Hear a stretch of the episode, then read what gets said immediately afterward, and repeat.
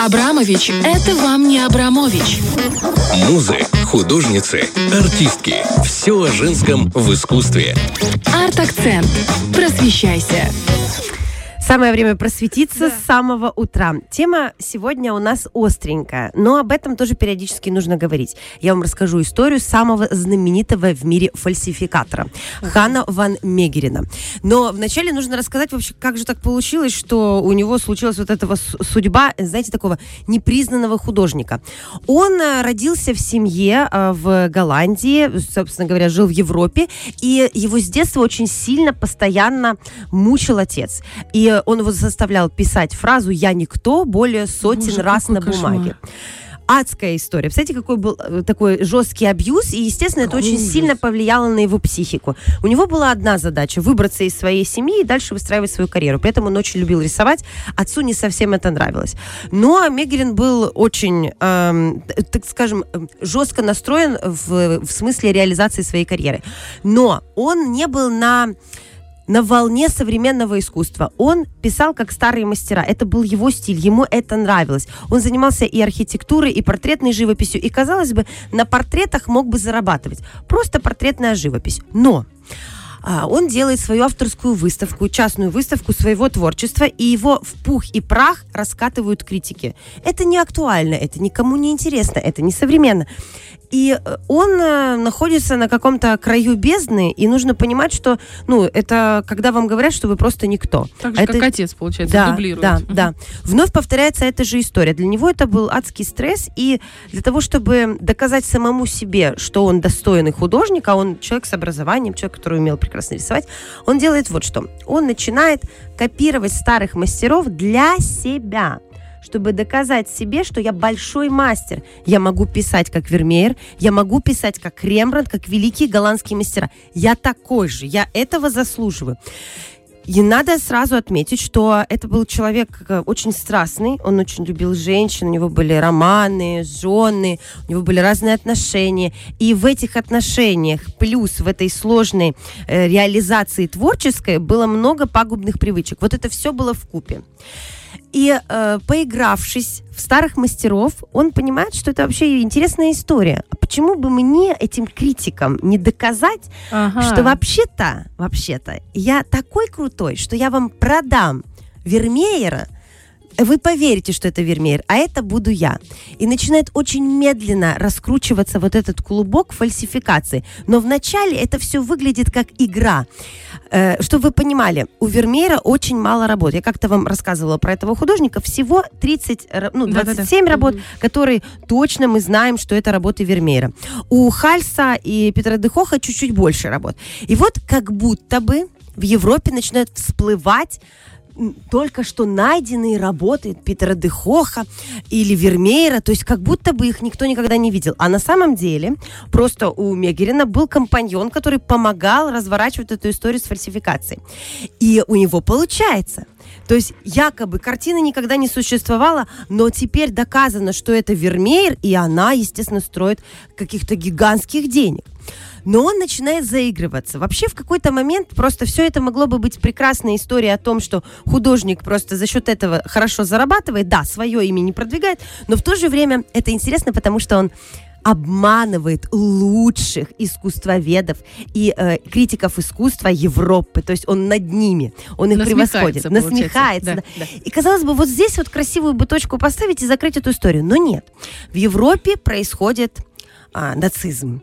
И он выбирает не ту сторону. Как бы он потом, конечно, не отпирался в тюрьме, а он туда попадет, он э, во время Второй мировой войны продает э, картины Герингу. А Геринг был большим фанатиком искусства, он собирал старое искусство, он покупал это за огромные деньги, либо воровал, понятное дело, как это все немцы приобретали, каким образом. И он выдает э, Герингу как, как бы якобы работу Вермеева. На тот момент она покупается за какие-то баснословные деньги. Это на тот момент, в 42 году, это была самая дорогая покупка произведения искусства. То есть топ of the топ. Это он так рискует? Да, он так рискует. Это же риск сумасшедший. Сумасшедший. Но надо понимать, что Мегерин был не самым милым и добрым человеком. Во-первых, он уже и тусовался в среде нацистов. У него были женщины, связи, общение с людьми, которые симпатизировали нацистам. И он просто правильно формирует связи так, что выходит на Геринга. На Геринга еще надо выйти. При этом не сам он продает Вермеера, а нужно было создать цепочку событий, чтобы Геринг понял, что это настоящий Махинатор? Вермеер. Да, махинация. Чтобы подтвердили подлинность Вермеера. На самом деле это все сделано. Надо было сказать, и я просто над ним насмехался тоже.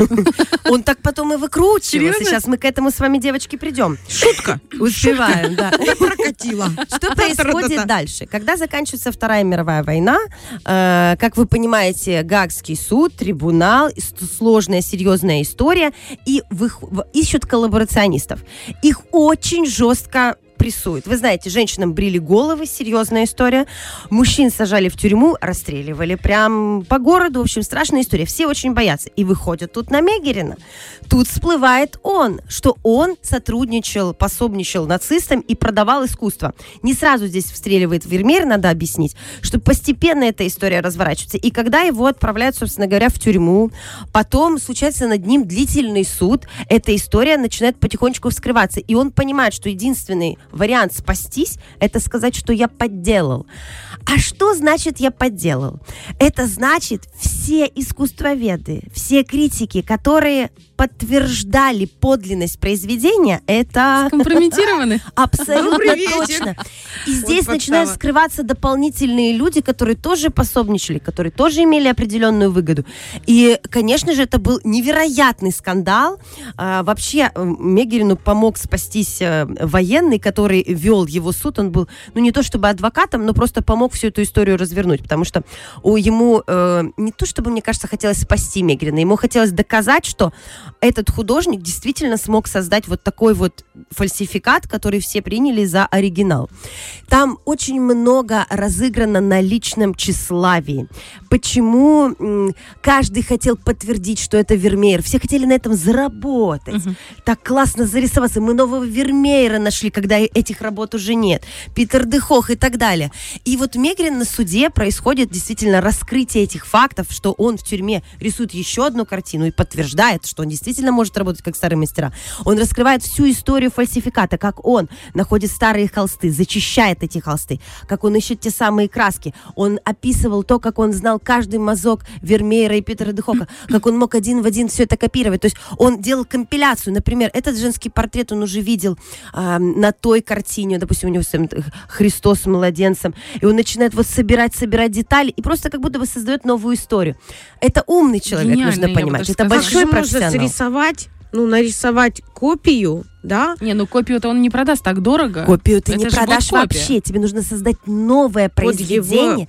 Да, стиль. почерком полностью Вермеера, Питера Духоха и других, кого он поделал, голландцев. Представляете себе, какая великая история. Если вы хотите больше подробностей, посмотрите фильм «Последний Вермеер». Это фильм 19 года. Хорошее кино. Вы, во-первых, чуть-чуть поймете. Я какие-то подробности не могу вам говорить про э, Мегерина, потому что они не в рамках нашего прекрасного утра. Но в фильме это все показано. Это был свободный человек, назовем это так. Вот. И как это, конечно, вся эта детективная история разворачивается, чтобы вы понимали, люди а, стали на его сторону. То есть его должны были казнить. Но когда вскрылась история о том, что он якобы продавал специально Герингу, чтобы обмануть нацистов и уколоть их, люди начали его поддерживать, они ему поверили. Ну, Это же вранье. Ну, конечно, вранье. Я чего не уверена сто процентов. Но мне кажется, это просто классная была раз- еще такая. одна сфальсифицированная история. И про Геринга. Ага. Герингу сказали о том, что ему был продан фейк. И, конечно, его это очень сильно задело. Ну, как он закончил свою жизнь, вы знаете. Цианид никто не отменял в коренных зубах. Вот. Но это красивая и при этом отвратительная история в искусстве. Но почему она появилась? Из-за непризнанности.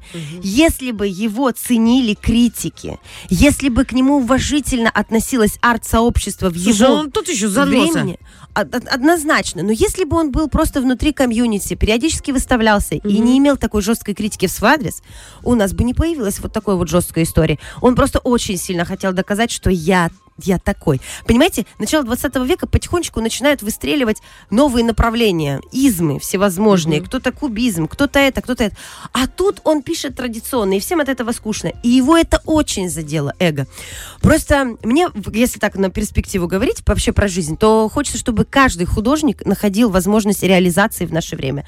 Чтобы больше не повторялись какие-то подобные истории с подставными перевертышами потом в дальнейшем, то я якобы хотел кого-то там обмануть. Хочется, чтобы каждый имел момент признания. Ну, видишь, здесь же вкусовщина тоже играет огромную роль. Художник, то он пишет, у нас очень много хороших все, но не все знаменитые, не все, к сожалению, выставляются, ну, не все доходят до какого-то карьерного э, Но, с другой мега-уровня. стороны, его же раскритиковали так сильно и так несправедливо. И тут у него этот абьюз, который был в течение всей Жесткий. жизни, да, он тут получил свою уже профессиональную реализацию. Мгм. Поэтому, ну, это очень интересно. Но Всё умер очень, через да. два месяца после суда. То есть доказали, что да, он прав, что его больше не казнят, что это действительно он фальсифицировал, и все поверили, что это Вермеер. Он доказал всем, что он крутой художник, что он может. И вот представляете себе, просто раз два месяца человека нет. Это потому, что он жил на характере на да, этом. да, да, на О, адреналине. Он Вот прям по-настоящему или там? По-настоящему. Фреш на первом.